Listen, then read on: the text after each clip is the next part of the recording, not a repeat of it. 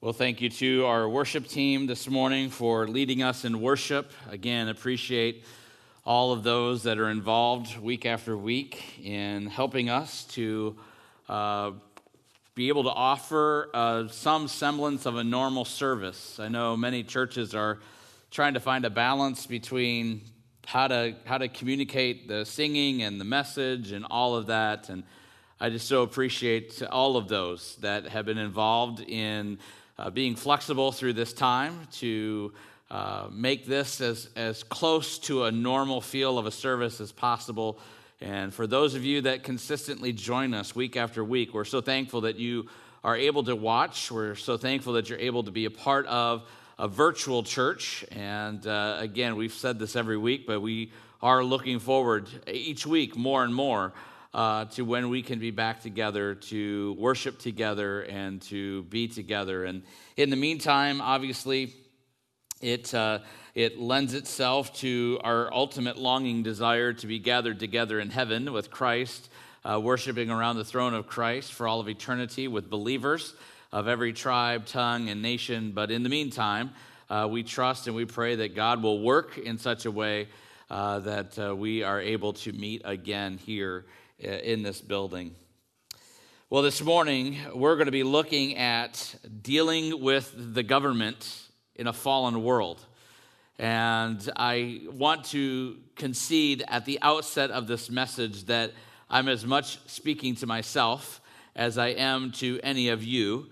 Um, I've made it often, made it very clear that I am uh, not really into politics. I don't really enjoy engaging in political discussions. Uh, to me, they're, they're generally pointless, but I know that there are plenty of passionate people uh, when it comes to politics and when it comes to government and when it comes to uh, how things are run and how things are governed. And so uh, I don't want you to think that somehow I'm the utopia and the perfect example of always responding well, always dealing well with the government in a fallen world. But we want to look at the objective truth of Scripture this morning to allow ourselves to be challenged and yet allow ourselves to understand what is our responsibility, what is our privilege, what is our right, uh, what abilities do we have. And so within that context, we're going to look at 1 Peter chapter 2, specifically looking at verses 13 to 17. And as Cam read earlier, with the background of Romans chapter 13, verses 1 through 7, and then also the passage um, out of 1 Timothy chapter 2, verses 1 through 7, we house those two passages into this text of scripture here from 1 Peter chapter 2, verses 13 through 17. Paul, rather, Peter writing, uh, let's actually begin in verse 11 just to catch a little bit of context into verse 13. Uh, verse 11 of 1 Peter chapter 2, Peter begins this way Beloved, I urge you as sojourners and exiles to abstain from the passions of the flesh, which wage war against your soul. Keep your conduct among the Gentiles honorable so that when they speak evil against you as evildoers, they may see your good deeds and glorify God on the day of visitation. Be subject, for the Lord's sake, to every human institution, whether it be to the emperor as supreme, or to governors as sent by him to punish those who do evil and to praise those who do good. For this is the will of God, that by doing good you should put to silence the ignorance of foolish people Live as people who are free, not using your freedom as a cover up for evil, but living as servants of God. Honor everyone, love the brotherhood, fear God, honor the emperor. Let's have a word of prayer as we begin this morning. Father, we are thankful to you for all that you have done for us. And Father, this morning we are thankful for the opportunity that we do still have to communicate the truth of your word. And Father, although we're not able to assemble together, although we're not able to be together as we would like and we would desire, we are thankful that we still have this means of being able to worship, to be able to uh, hear the word of God preached. So, Father, this morning I pray that you would open our hearts and our minds to the truths of your word. Help us, Father, to understand what you have for us and how you want us to live. We pray these things in your Son's name. Amen. It was announced that an evangelist had to cancel three weeks of nightly meetings due to the pandemic. It was announced that churches across America have had to close due to the sickness for up to an entire month, if not more. Say this must be the coronavirus update. It's actually not. It's the Spanish flu of 1918, which claimed the lives of 50 million people, including 675,000 people in the United States. Churches are being quarantined, schools are shut down, public gatherings are banned. You say, well, this must be the coronavirus. It's actually not. It's the cholera outbreak of 1854, which killed 23,000 people in Great Britain alone.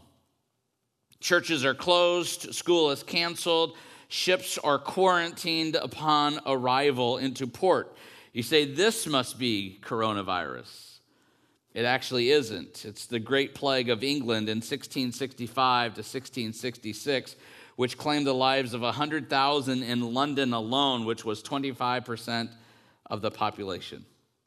You see, when we are engaging in a situation like coronavirus, and we're engaging in a situation which for most of us, 99% of us, is something that we've never endured, we've never gone through, we've never seen these types of reactions before, it's easy for us to think, well, we are the first people to encounter this situation.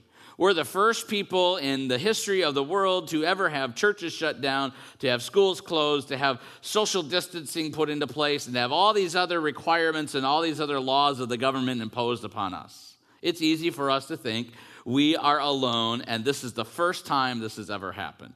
When in reality, seems like every century in human history brings with it an epidemic, a pandemic that society as a whole has to deal with.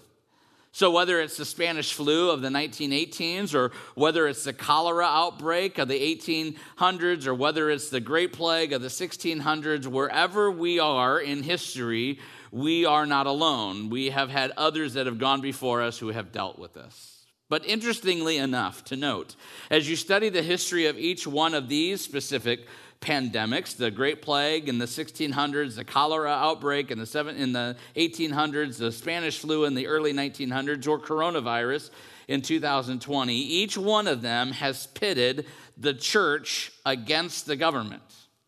They've pitted pastors and other uh, gospel preaching people in contention with those that are in government. And the coronavirus is no different. It has heightened our awareness or heightened our angst, if you will, about laws or rules imposed upon those of us who are attending church, those of us who are trying to worship together in church. And it's very easy for us to feel like, well, we are being persecuted and, and we are having laws implemented or, or mandated upon us that no one has ever had to experience. And the reality is, churches and pastors and other Christians have been dealing with this for centuries. It's just that none of us were alive when those things happened. And for us, it brings to the forefront of our attention how we engage with our government.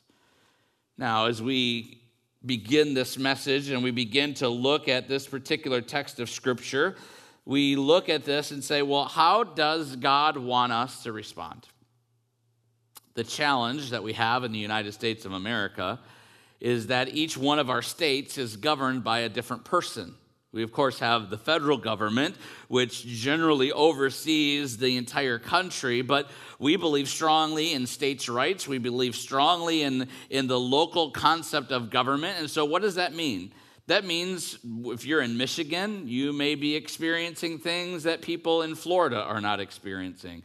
Or you may be experiencing things that people in Nebraska are not experiencing. So there is a uniqueness to our condition, there is a uniqueness to our state, but there is not a uniqueness to how we engage within the confines or within the context of the government.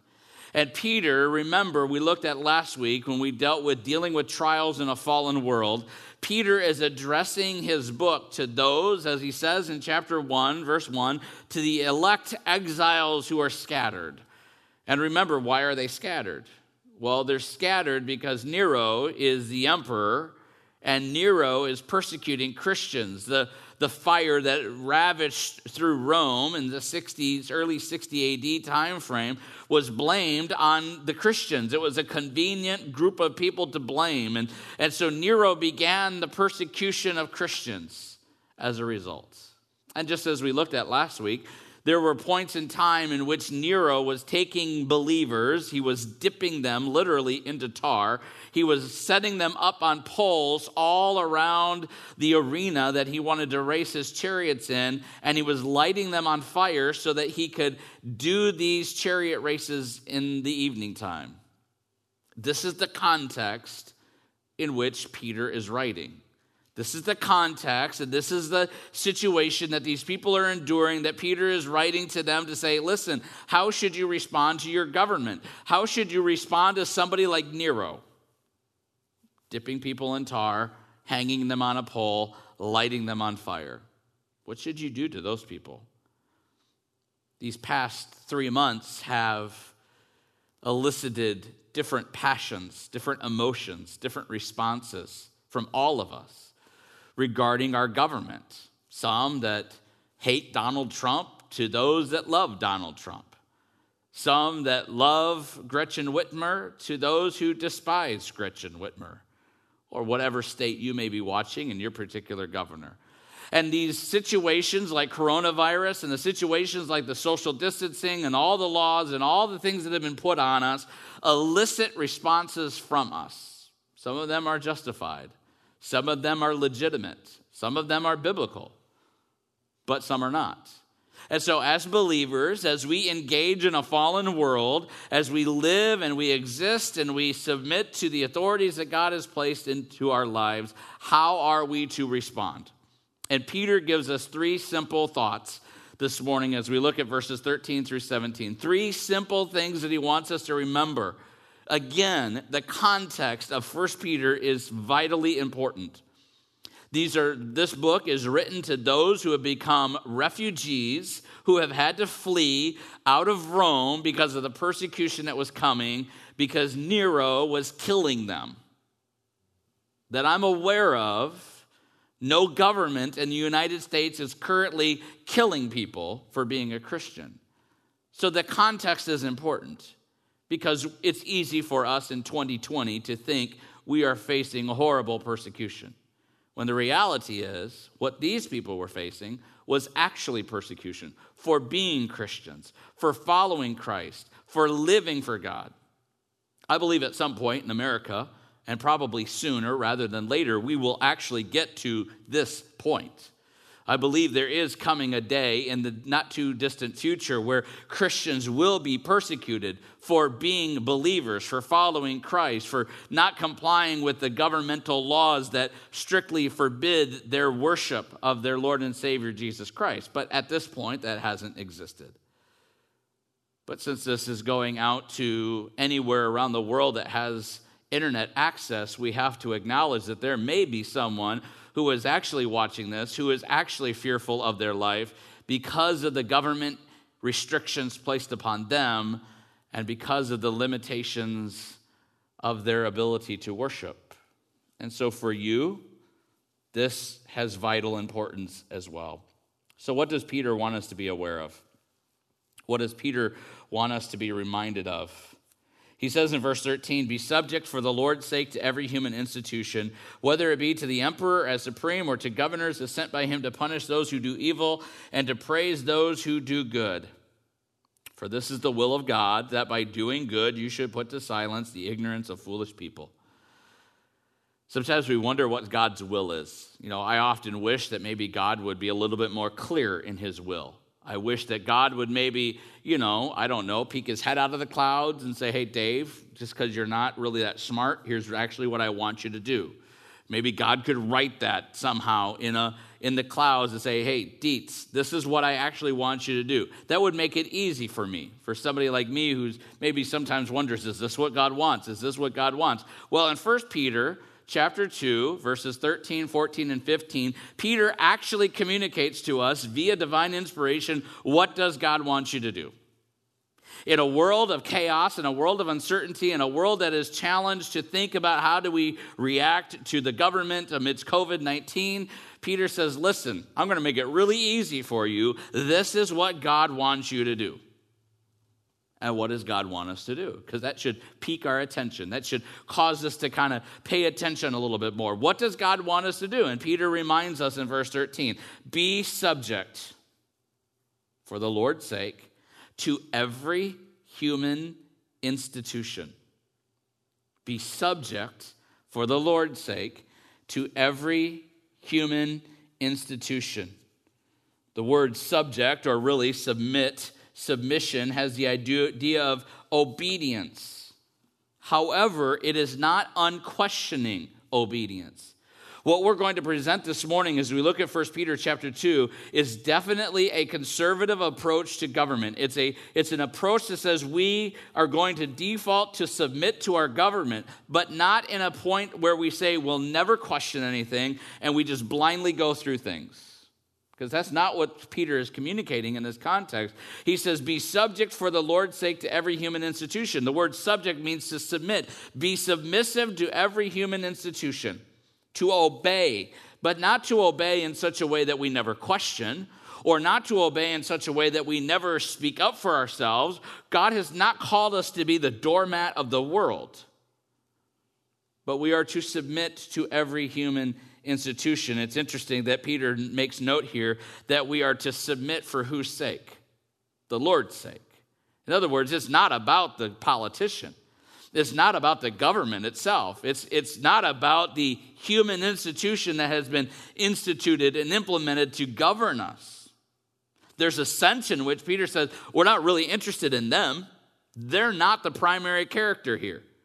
God is. So, for the Lord's sake, on behalf of our, as Michael alluded to earlier, on behalf of our submission to God, on behalf of our obedience to God, on behalf of our willingness to follow God, we are now submitting ourselves to the human institutions. That's why we had Cam read Romans chapter 13, verses 1 through 7, which punches us in the face when it comes to how do we respond to government. Because it makes us, it forces us to comply within the human institutions that are ordained by God upon this earth. Do we like government? Not always. Bring up any politician's name in a room full of people, and you're going to have passionate responses on either side. Government elicits passion, it elicits love, it elicits hatred, it elicits disgust. It elicits pleasure, it elicits joy. And yet, here Peter says this first of all, be submissive to every human institution.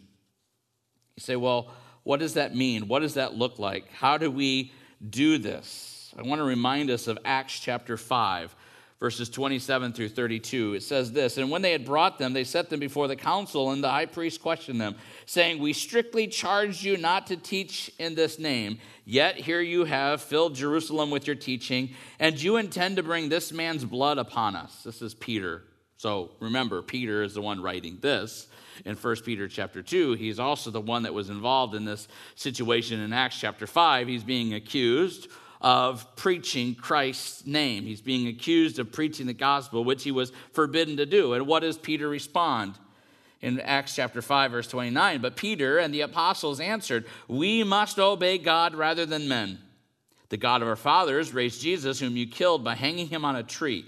God exalted him at his right hand as leader and savior to give repentance to Israel and forgiveness of sins, and we are witnesses to these things and so is the Holy Spirit, whom God has given to those who obey him. So, in this context, as we set this context for us, as at the outset of this message, and Peter is telling us be subjective to every human institution, be submissive to every human institution, he's using that word be subject in terms of be obedient, but not unquestioning obedience. And he's communicating to us that there may be times in which it is not proper for us to obey government and Acts chapter 5 with the illustration of Peter being involved in the accusations by the council of preaching Christ. Peter communicates to them and communicates to us that it is better to obey God than it is man. The point at which a government requires that we stop proclaiming Christ, we stop preaching Christ, we stop communicating the gospel. Peter would remind us listen, that's not their right. That is not their area of expertise that they can get involved in. The Lord of this universe has given us that right. He has given us that ability, and to that end, we will preach the gospel, come persecution or not. But Peter says, in that context, this is what you need to do be subject to every human institution. What does this mean for us?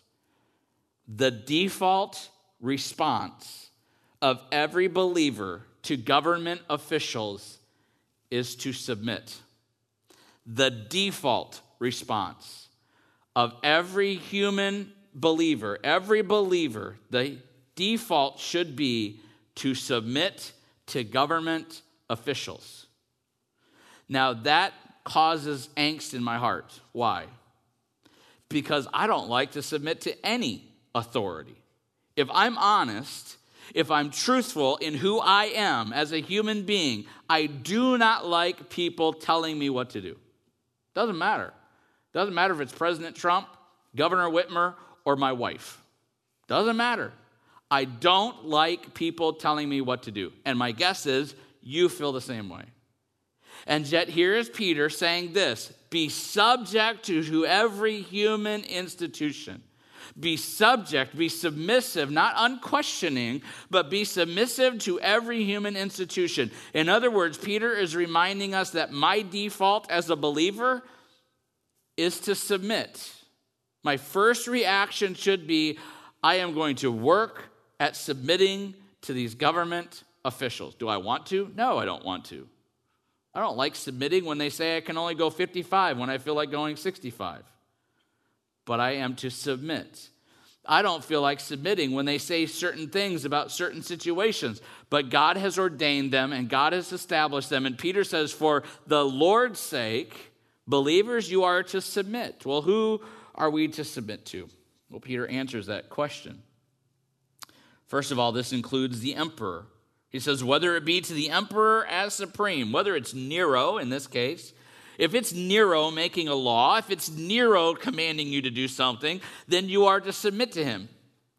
You mean you mean the guy that's dipping believers in tar, setting them up on poles and lighting them on fire? We're supposed to submit to that guy? Peter says, "Yes, that's actually the guy I'm talking about." I mean, Nero is like the elephant in the room in the book of First Peter. Nero is the guy everyone's aware of, everyone knows about, everyone's afraid of, everyone's running from, everyone despises. And Peter, into that conversation, says, Submit, even to the emperor, even to Nero. Submit. Yeah, but he is a horribly wicked person. He's a person that's killing believers, he's a person that's doing bad things to Christians. Certainly, that should give us an exemption to no longer submit. And Peter says that actually doesn't give you an exemption to no longer submit. Preach the gospel, be faithful to proclaim Christ, flee Rome if you must, but submit to the laws of those that are over you, even the emperor who is killing you. Submit to them. How challenging is that for us as believers to think about this in terms of submitting to someone like Nero? But then he says it's not just the emperor as supreme, verse 14, or to the governors as sent by him to punish those who do evil and to praise those who do good. Now, in context, in 60 AD, under the Roman Empire, there was a little bit different means in which they handled their government affairs. And there was a sense in which they would elevate certain people who did well and they would they would try to keep down those that did not do well. We don't see as much of that kind of stuff necessarily in our day and age in which we live, although we do see corruption and we do see other things that take place within government politics and within behavior of political leaders. But Peter says, regardless, if it's the emperor himself, if it's Nero, you submit to him. If it's one of his governors that he has sent out to, to rule over a particular region or particular area, you are to submit to them. So, regardless of if it's the emperor, the highest authority, or whether it's the governor on the local state level, for us in our context, Peter says you submit to them. You follow what they have told you to do. That's really hard. Because as Christians, we try to justify a lot of things. We try to justify why we shouldn't have to submit to them. It's better to obey God rather than men, we like to quote. But that passage is taken out of context in many ways by many Christians, giving the claim, and rightly so, by unsaved people that Christians are ignorant fools. Because we quote things like, it's better to obey God than to obey men. Remember, the context of Acts chapter 5 was in the context of preaching Christ. And Peter's making the point in Acts chapter 5 that when it comes to preaching Christ, I will not submit to a government leader who's telling me not to preach Christ because God himself has declared that that's what I should do. But in all the other areas that don't involve the limitation of the proclamation of Jesus Christ, then I will submit and I will do as God tells us to do. As Cam read earlier, Romans chapter 13, verses 1 through 7 let every person be subject to the governing authorities, for there is no authority except from God, and those that exist have been instituted by God. Take Romans 13 1 and meditate on that for a second. Do you hate Governor Whitmer? Do you at the same time realize that she was set in place by God? Again, I have to say that I'm speaking to myself. Do you hate Donald Trump? Do you recognize again that he has been placed there specifically by God to perform a task that God desires him to perform in some level that we don't know and we can't always comprehend?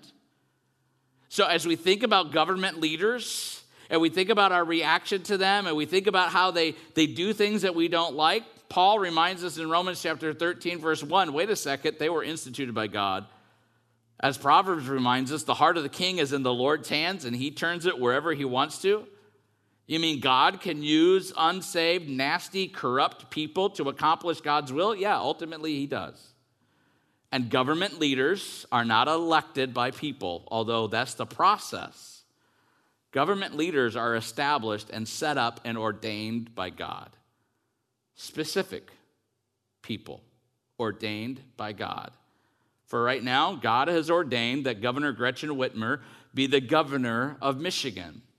Right now, God has ordained and declared that President Donald Trump be the president of the United States. Whatever context you're dealing with, if you're watching this from outside the U.S. or you're watching this from a different state, God has ordained that your leadership be the leadership that you have right now, just like He ordained Nero be the emperor in Rome to persecute Christians.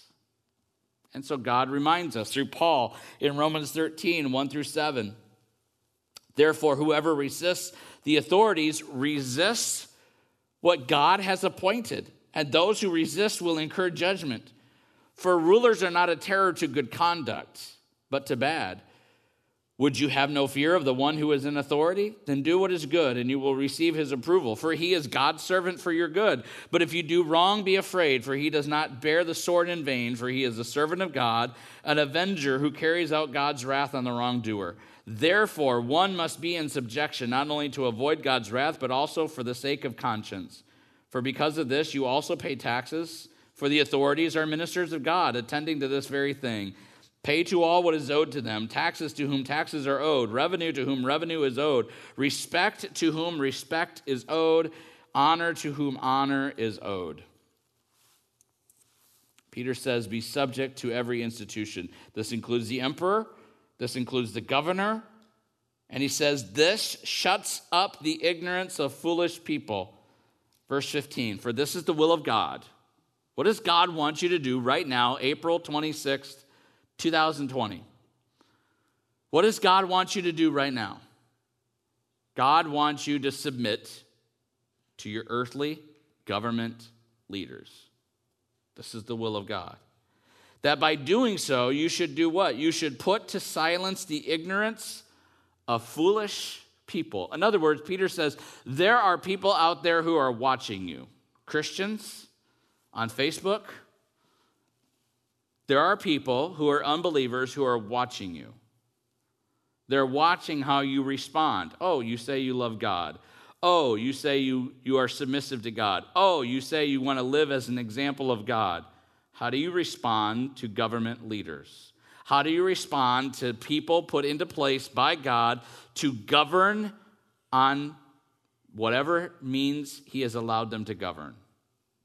Peter says, by our response, by our submission to every human institution, what do we do? That includes the emperor on the national level, that includes the governors on a local state level, but that shuts up the ignorance of foolish people. These aren't just people that don't have any knowledge, these are people who are willfully rejecting the truth of God. These are people who have animosity against the things of God. These are people that hate Christians.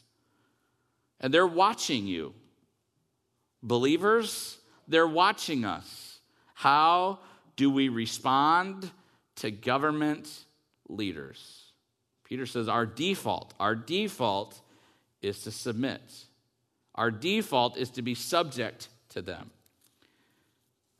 He says you can put to silence those that would have issue. Second of all, not only do we submit, we are to be subject to every human institution Peter says we are to live as people who are free. Think about the irony. Peter is writing to those exiles who've been scattered, who are now refugees from Rome, who are now all dispersed all throughout the region. And he says, first of all, be subject to every human institution.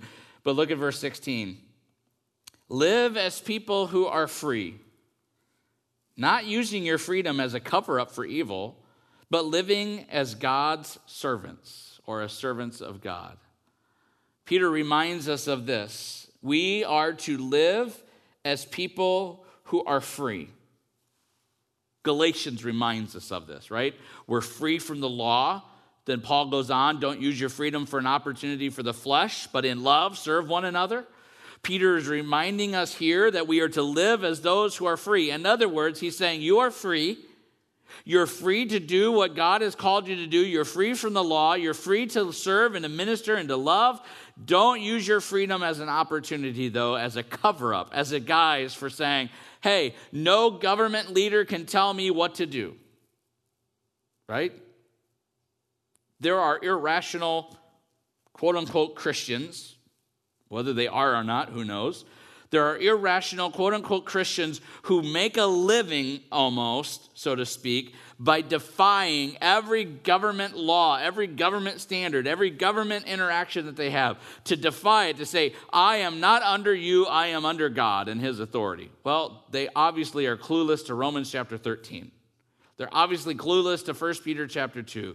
They're obviously clueless to other texts of scripture where God repeatedly states, as a believer, you are to submit yourself to the governing rulers and authorities that God has placed over you. And don't use this excuse of, I'm a Christian, therefore I am exempt from obeying the government authority God has placed over me. Peter says, don't use your freedom as a means to do what you want, as a, as a disguise to do whatever you want. Live as people who are free, verse 16, not using your freedom as a cover up for evil. What's the context of the evil? The context of the evil in this case is not submitting to those who are in authority over us.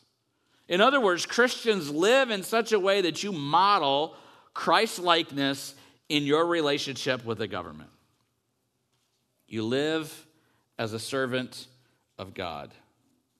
God desires that we live and that we obey and we function in a relationship with our government leaders in such a way that brings honor and glory to Him. And then, in case you missed it, in case you weren't clear from what Peter is trying to communicate in 1 Peter chapter 2 verses 13 through 17, he reminds us again. Remember in verses 13, 14 and 15 he said this is the will of God. What is God's will? Submit, be in subjection to the authorities that are over you. That's God's will. That's God's desire. Don't use your freedom as a disguise, as a cover up, to do whatever you want. Live as a true believer should live in response to the authorities over them. And then, in case you weren't clear on what God expected of you, Peter reminds us again here in verse 17 honor everyone, love the brotherhood, fear God, honor the emperor. You say, man, this sounds like a message that would say we as Christians should just become some kind of pacifist who just is like Eeyore, thanks for noticing me. I won't say a word. I'll just shut up and do whatever I'm told by the government. And that's actually not what Peter is arguing for.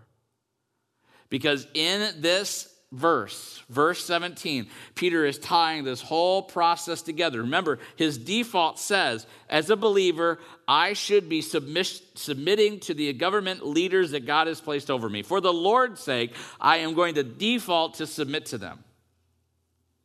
But in verse 17, tying it all together, he says two things that are very interesting. First, he talks about honoring people. He says, honor everyone. The word honor means to show respect, to, to, to treat everyone as highly dignified and respectful, as, as to treat them as highly as you can. In other words, there is a natural respect that we should have for other human beings.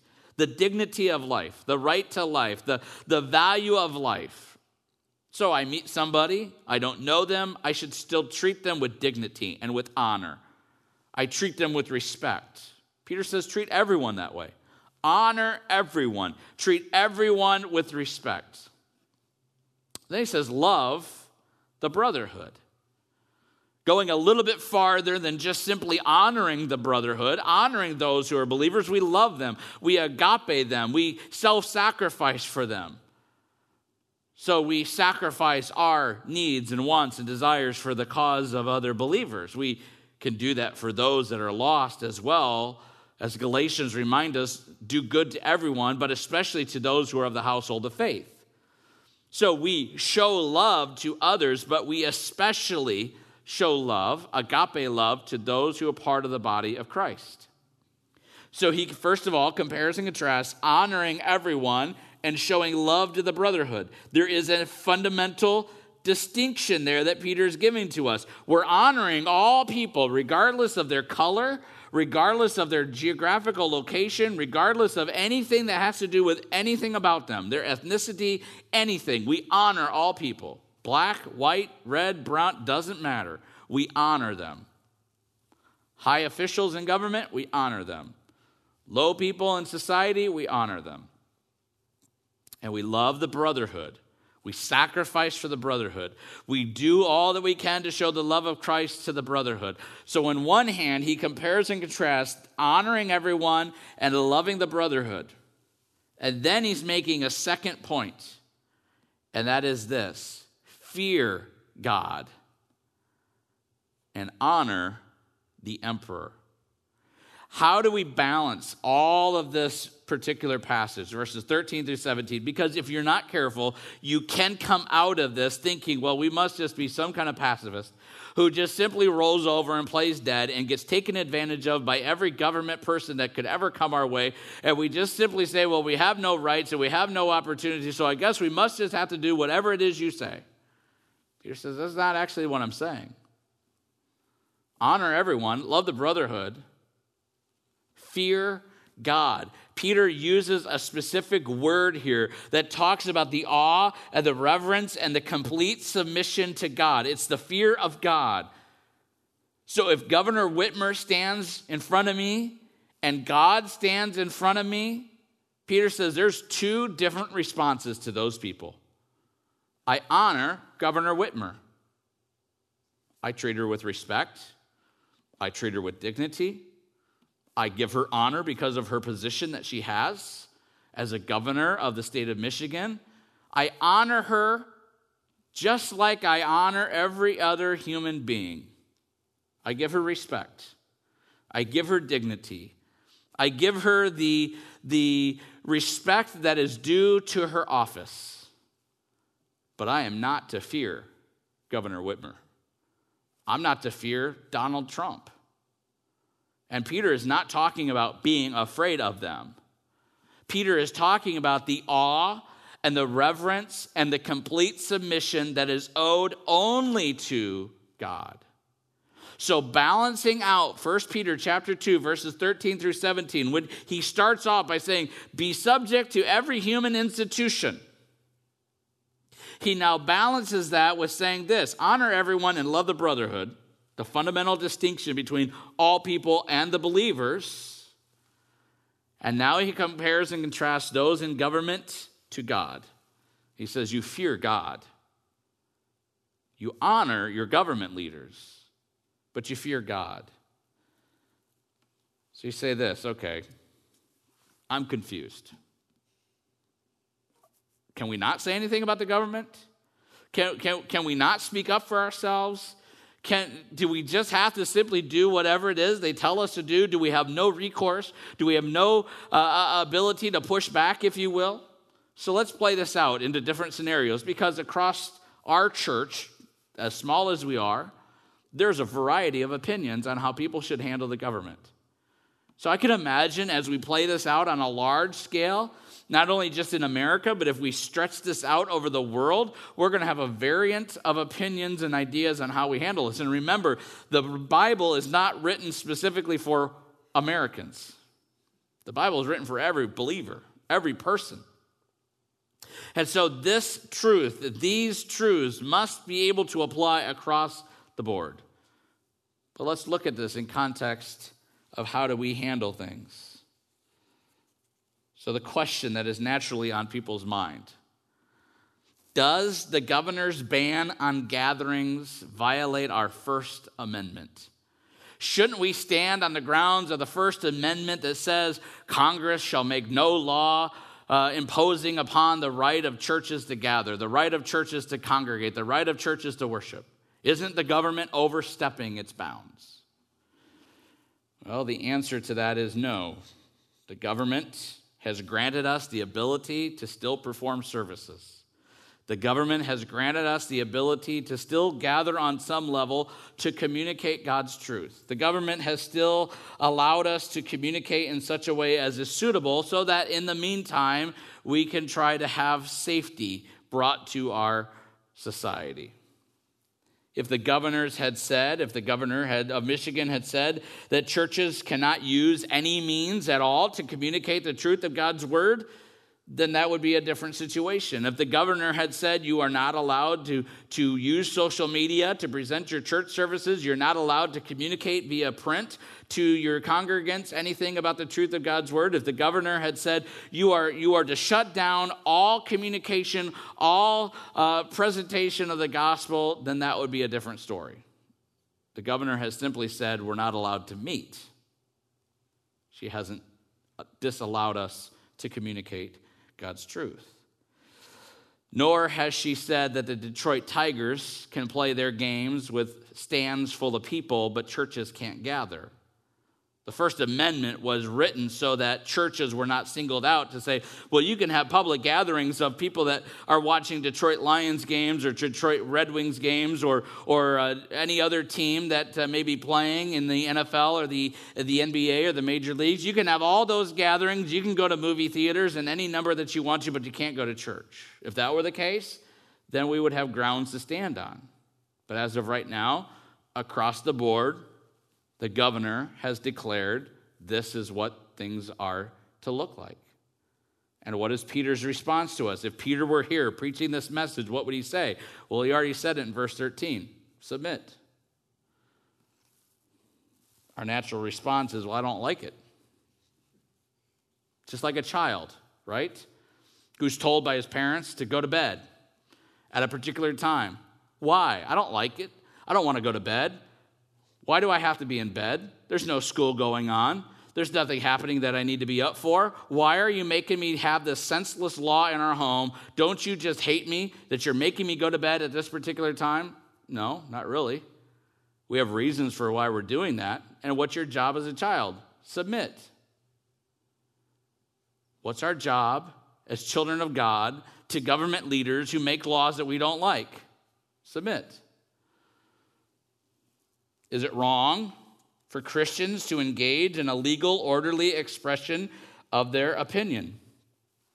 Let's say, for instance, I don't know, just pulling something out of thin air, a bunch of people decide to drive to the Capitol to protest what they think. Is that wrong? No, that's not wrong. It is perfectly acceptable and perfectly legal for people to voice their opinions. Peter never once says, don't express your opinion. Peter never once says, just be a simple wallflower and let the world trample all over you. Peter never says that. Peter never says, roll over and act like you don't have a spine. So, if your government system allows for that expression of free speech, then by all means, express it. By all means, communicate. Hey, you know what? Respectable and honorable governor of our states, here is what I would like to tell you. Express it in a respectful manner. You honor them, you show dignity to them, you treat them as you would any other human being, you respectfully communicate to them hey, listen, I don't like this law, and I would like you to reconsider. This is good truth and good practice. I know we have some kids that will maybe be watching this. When your parents tell you to do something that you don't like to do, you know how you should respond? Not by stomping your feet and doing the opposite. But you graciously and respectfully come back to them and say, okay, dad, can we have a conversation about this? I'd like to express to you what I'm thinking. I'd like to express to you what I'm feeling. I'd like to express to you how this is, this is, this is hindering my life. I'd like to express to you how I'm feeling in this process. Is that fine to do? Absolutely, it's fine to do. One of the things that we teach our children to do is to obey and then once they're obeying or once they've showed that they're willing to submit, then have a conversation. The time for the conversation is not at the beginning. The time for the conversation is okay, I will obey, I will submit, and while I'm submitting to you, I do want to have a respectful conversation with you. So, is it fine for us to express our views to Governor Whitmer? Absolutely, it's fine. Express them with respect. Express them with dignity. Express them with all the honor that we can bestow upon somebody who holds that office. But feel free to express them in such a way that communicates a Christ like response. God has not called us to be wallflowers. God has not called us to be doormats for the world to walk all over. So there's a balance that Christians have to find. Some Christians are pacifists who say, well, we should never say anything about the government. We should just simply do what we're told and blindly follow what they're saying. That's not the biblical response. That's not what Peter has said. On the other side, there are Christians who say, you know what, forget the government. I'm going to do whatever I want to. I don't want to follow their rules and do what they say. And by the way, I'm a Christian and they're not, so therefore I'm justified. Peter says, dude, that's not biblical either. The response is not these extremes. But the response is in the middle to say, okay, I will be subjected to your rules. I will be submissive to your rules. And in the process, I will respectfully but firmly tell you what I think about these rules. I will communicate to you in a manner that communicates Christ likeness. Another question that people have in the midst of our coronavirus is this isn't Hebrews 10:25 a justification for us to be able to meet in spite of what the governor says? Remember Hebrews chapter 10 verse 25, not neglecting the gathering of yourselves together and all the more as you see the day approaching. Oh, we found the loophole. Governor Whitmer is violating Hebrews 10:25. I guarantee you, I guarantee you Governor Whitmer does not know Hebrews 10:25. I'm just very convinced that she does not know that. So don't have a conspiracy theory that says, "Oh, she must know Hebrews 10:25 and therefore she's making this law to impose upon us to violate Hebrews 10:25." Listen, the context of Hebrews 10:25 is this. It is you, believer, who willingly does not meet with other believers when they have the opportunity. The irony of the Hebrews 10:25 argument is this some of the very same believers who are pulling out the Hebrews 10:25 argument to say we should be able to meet as a church because it violates Hebrews 10:25 are the same people who had the attitude that says, "Well, if I make it to church, I make it to church." You are the very ones that the author of Hebrews is addressing in Hebrews 10:25. Hebrews 10:25 is not the government restricting you. It's about you willingly not showing up and gathering with the believers. And so, if your attitude or your mindset has been in the past, well, if I make it to church, I make it to church. If we're there, we're there. We might make it once a month. We might make it every few times that the church is having a service. That is the context of Hebrews 10:25. The author of Hebrews is writing to believers. He's not writing to government leaders. So no, Hebrews 10:25 is not being violated by this law. Hebrews 10:25 is not coming into context.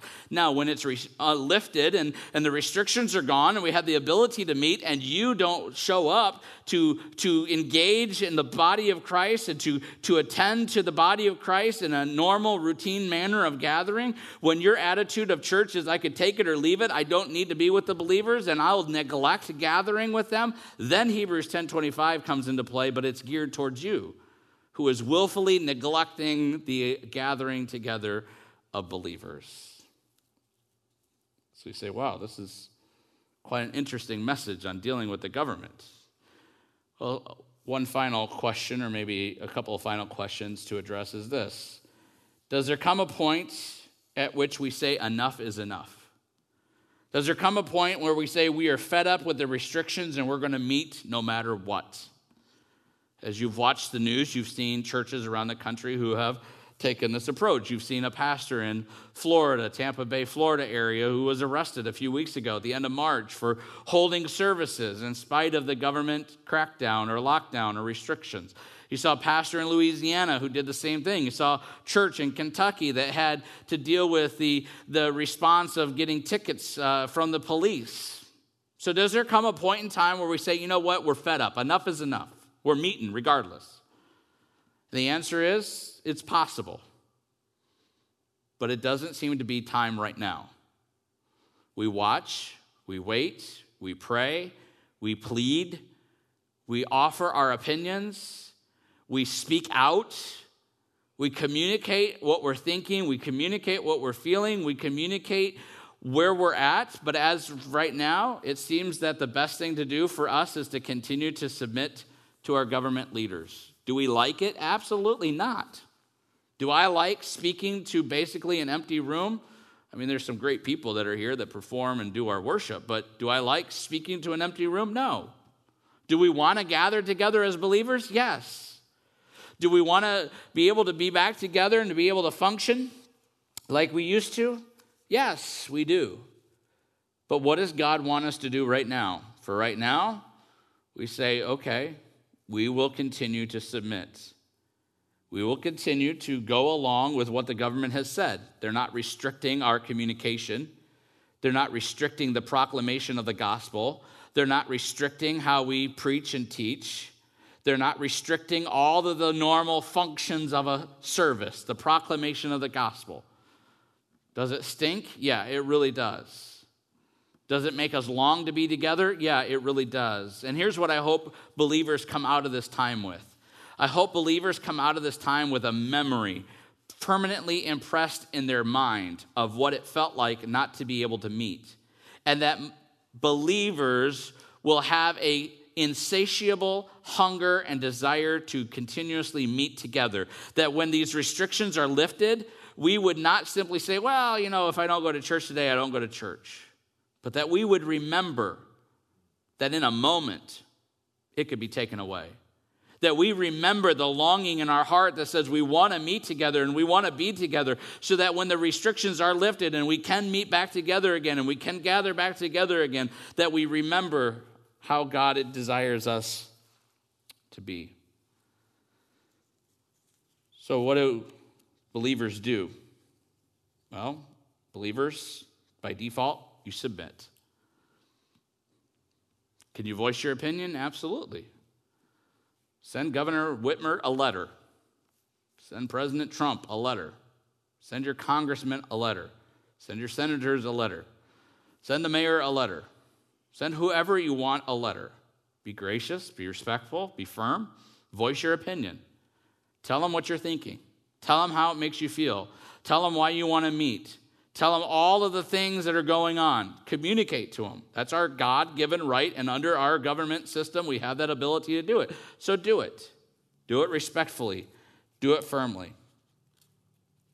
Can I tell the governor that I don't like her executive order? Yes. If Governor Whitmer were here today, if I could talk to her personally, I would say, Mrs. Whitmer, I do not like this at all. Do I think it's been an overreaction? Possibly. I'm not in her shoes to make her decisions. But I can communicate in a respectful manner that I don't agree with her. I can communicate in a respectful manner that I am not in agreement to what she has declared. But at the same time, I will communicate to her, you know what? By God's sake and for God's sake, I will submit to you. Because God, as Romans 13 reminds us, God has specifically ordained Gretchen Whitmer to be the governor of Michigan. If you don't believe that God has set her up to be that person, then you have a lack of understanding on the sovereignty of God. That God has allowed her to be in that role. And though we don't like it, and though we don't agree with it on some things, we honor her. And yet at the same time, we respectfully communicate our dislikes, our opinions, our thoughts. And amidst all of it, we fear God. If Governor Whitmer made an executive order tomorrow that declared no church can communicate anything by social media or anything in print, no church may communicate anything about the Bible or the gospel of Jesus Christ, then that is the point at which we say, you know what, Governor? We defy your order and we will preach Christ and we will proclaim Christ, regardless of what you said, because we fear God and we honor you. That's the response of believers to the role of government. Do I wish that we could all just simply say, you know what, let's forget what the government says and let's do our own thing? Sure, I'd love to do that, as would all the elders, as would all the deacons, as would pretty much everybody. The fact of the matter is, we're still in this condition, we're still in this situation to be able to say, you know what, our default must be to submit. What would I like to tell Governor Whitmer if I could talk to her? I would like to tell her this Governor Whitmer, we thank you for your service to our state. We thank you for the service that you are uh, giving to the people of Michigan. We are thankful that you're willing to serve in that capacity. And for the last six weeks to seven weeks, we have respectfully and willingly abided by your executive order not to meet. But at this time, it seems that we need to have a conversation regarding the ability to meet again as churches, to be able to gather once again as believers to worship our Lord and Savior Jesus Christ. That we place our faith and our confidence in our holy Lord and Savior and not in man. That we believe, like Elijah on Mount Carmel, that God will show himself to be powerful that we believe, like Daniel and his three friends, Hananiah, Mishael, and Azariah, that we will see God sustain us amidst dietary constrictions against the fiery furnace and against the lion's den. That Mrs. Whitmer, we know that you trust in science and we know that you trust in other data points that you collect, but we trust in God. And we graciously and humbly ask you to allow us to meet again. To be safe, to be smart, to use common sense, yes. But we graciously and willfully submit to your authority and at the same time request that you allow us to meet again as believers of Jesus Christ. That's what I would say to Mrs. Whitmer. But in the meantime, if she doesn't listen to me, then we submit. And at the point at which she tells me, or us, or any of us, that we can no longer preach Christ, then we will defy. But until she does that, we submit. There's a lot of things that can be said about President Trump, or Vice President Pence, or Governor Whitmer, or any other political leader. But as of right now, it seems that none of them are enforcing a law that says no proclamation of Jesus Christ can take place. And to that end, even though we don't like it. As believers, we don't use our freedom for a cover up for evil. We will shut up the silence. We will put to silence the foolish, ignorant people out there who despise Christ and say, you know what? To be an example of Jesus Christ, we will submit to our government leaders. It's interesting to note that during the 1918 pandemic of the Spanish flu, people may say, well, how did those people survive? They shut down churches, and they closed down their, their, their ability to preach Christ. They didn't have social media, they didn't have internet, they didn't have any of this. How did they do it? It's interesting to note that during that pandemic of 1918, local newspapers offered for free to publish every pastor's sermon. And that's how they continued to proclaim Jesus Christ. It's doubtful today that the Grand Rapids Press would be glad to print my message or any other message from a pastor. But even in the midst of times when we didn't have internet access, we didn't have Facebook Live, we didn't have YouTube, we didn't have all the means that we did today, God still had means to get his message out. God will always get his message out. And God is calling on us as believers to be faithful servants of God that he talks about here in 1 Peter chapter 2, to serve him, to be a witness for him, and for his sake to submit to our authority. Honor everyone, love the brotherhood, fear God, honor the emperor. May we honor our government leaders today, but may more importantly, we fear God today. Let's pray. Father, we thank you for today. We thank you for your word.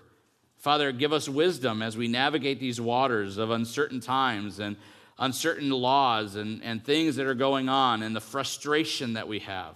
Father, we are all frustrated. But I pray that you'd give us wisdom, give us discernment. We pray these things in your Son's name. Amen.